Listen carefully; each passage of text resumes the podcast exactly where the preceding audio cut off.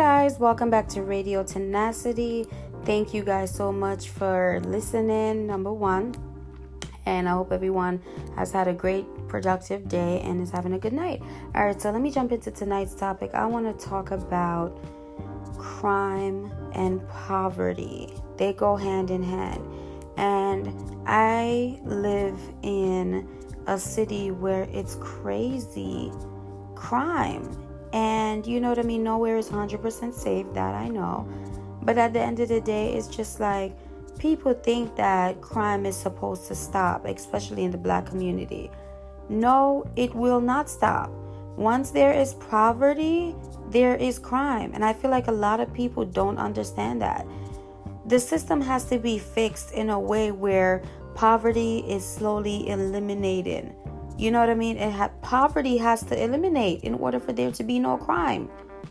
Because if you dig deep and you critically think about why crime is happening, you will understand that it is because of poverty. People don't have anything to eat. People have problems at home. You know what I mean? And they can't deal with it. Desperate times call for desperate measures. It's survival of the fittest out in the streets and in the homes you know? And i feel like a lot of people are not putting themselves in the person's in, in anybody's life who anyone who's committing a crime. I'm not condoning this. I would never condone crime and it's no excuse to poverty is no excuse to say okay i'm suffering you know let me commit a crime let me just get that out, out the way i am not condoning crime by any means necessary and i'm not saying that it's right what i am saying is that i understand why there is crime there is crime because of poverty so many people are are dying so many people are getting shot. So many people are doing this and getting involved in that. Innocent people, everybody. You know what I mean? Because they live in a crime and crime um neighborhood, filth filthy with crime. And it's just like why do you think that? Because people don't have anywhere to go, they don't have anywhere to sleep, they don't have they don't have anything. Jobs are not opening up. You know what I mean? There's lack of jobs, lack of lack of opportunity to succeed. You know, whenever they would apply for this, they would get turned down. How can we fix crime if we can't fix poverty? That is not going to be that is not going to be fixed. So until then um, crime will not be eliminated because poverty is not being eliminated. And it's just so sad because you have people who are in the office higher office and they're not doing anything about poverty but yet they want to blame especially african americans for the crime that is happening. Why don't you why don't they fix the neighborhoods okay? Make it look nice because it's broken down and it looks like a hellhole and it looks like nowhere that no one would want to live. It's not fixed up, it's not clean. People are going to feel like crap. And when people feel like crap, they will act like it. And a lot of people don't understand. And you know what I mean? You have people who are making laws and doing this, but like really pay attention to where the problem is coming from and how can we solve this problem. Eliminate poverty. Put create more job opportunities for the youth and for young adults because they're the ones that are committing more crimes. Fix the neighborhood up.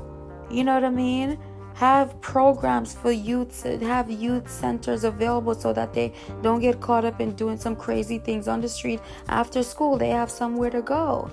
We have enough trees in the world to make money to do these things. Why isn't it being done? But yet but yet we question oh there's so much crime. Oh it's black people that are always committing crime. Like we cannot say that. It's true yes but at the same time we have to understand the root cause and I just wish that people can critically think about fixing the issue before you can say why are they committing crimes? Why are we killing each other? You if you understand why this is happening, you wouldn't even ask the question of why. Number 1 because you would already understand where it's coming from. It's the it's a systematic thing that needs to be fixed. And if the system doesn't fix it, no one else can fix it. Okay, of course, people can say, Yo, I'm just not gonna do this, I'm gonna make the right decision. But it's hard when you're out here desperate, have no food to eat. You got to take care of like three to four family members. I'm putting myself in other people's shoes, even though I haven't lived that life.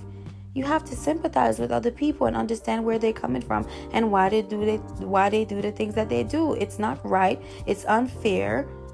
But at the same time, you should be able to understand. Anybody should be able to understand.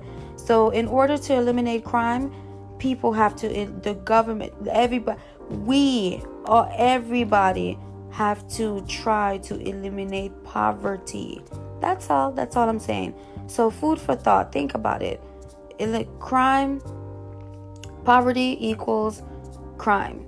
Eliminate poverty and crime will be eliminated at least we can try right anyway just food for thought just let you guys think on that be more sympathetic be more sympathetic towards the why people are doing what they do. It's desperate times and people take desperate measures and it's unfortunate. It's very unfortunate. You know, but what we have to do is train our mind to believe that even though I live in a messed up environment and I don't have anywhere to go sleep, um there's always there's help somewhere. Go and knock on doors. There's help somewhere. Don't commit crimes. But to those who do commit crimes, I understand your pain, I feel your pain, but at the same time, seek help.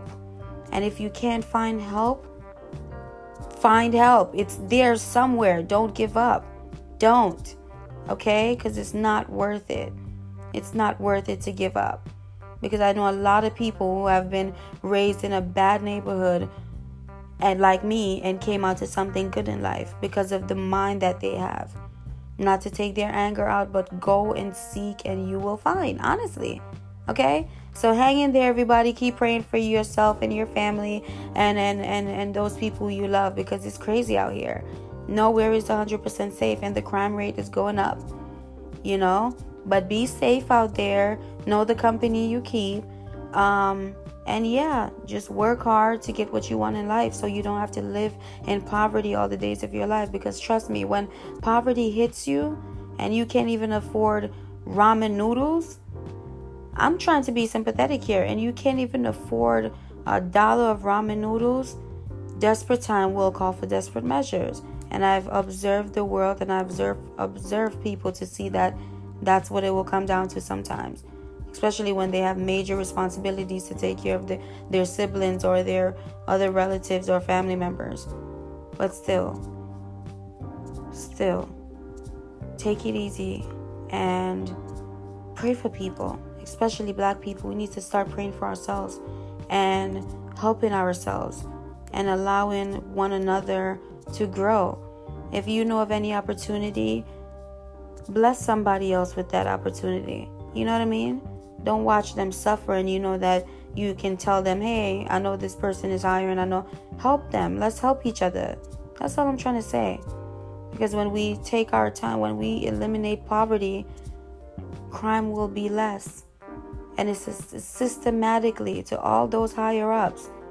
Please create more opportunities for people who are in poverty so that way they can get their minds off of their reckless, dangerous lifestyle. Okay? That's my wish. That's my goal. Anyway, thank you guys so much for listening. I will be back with more Radio Tenacity.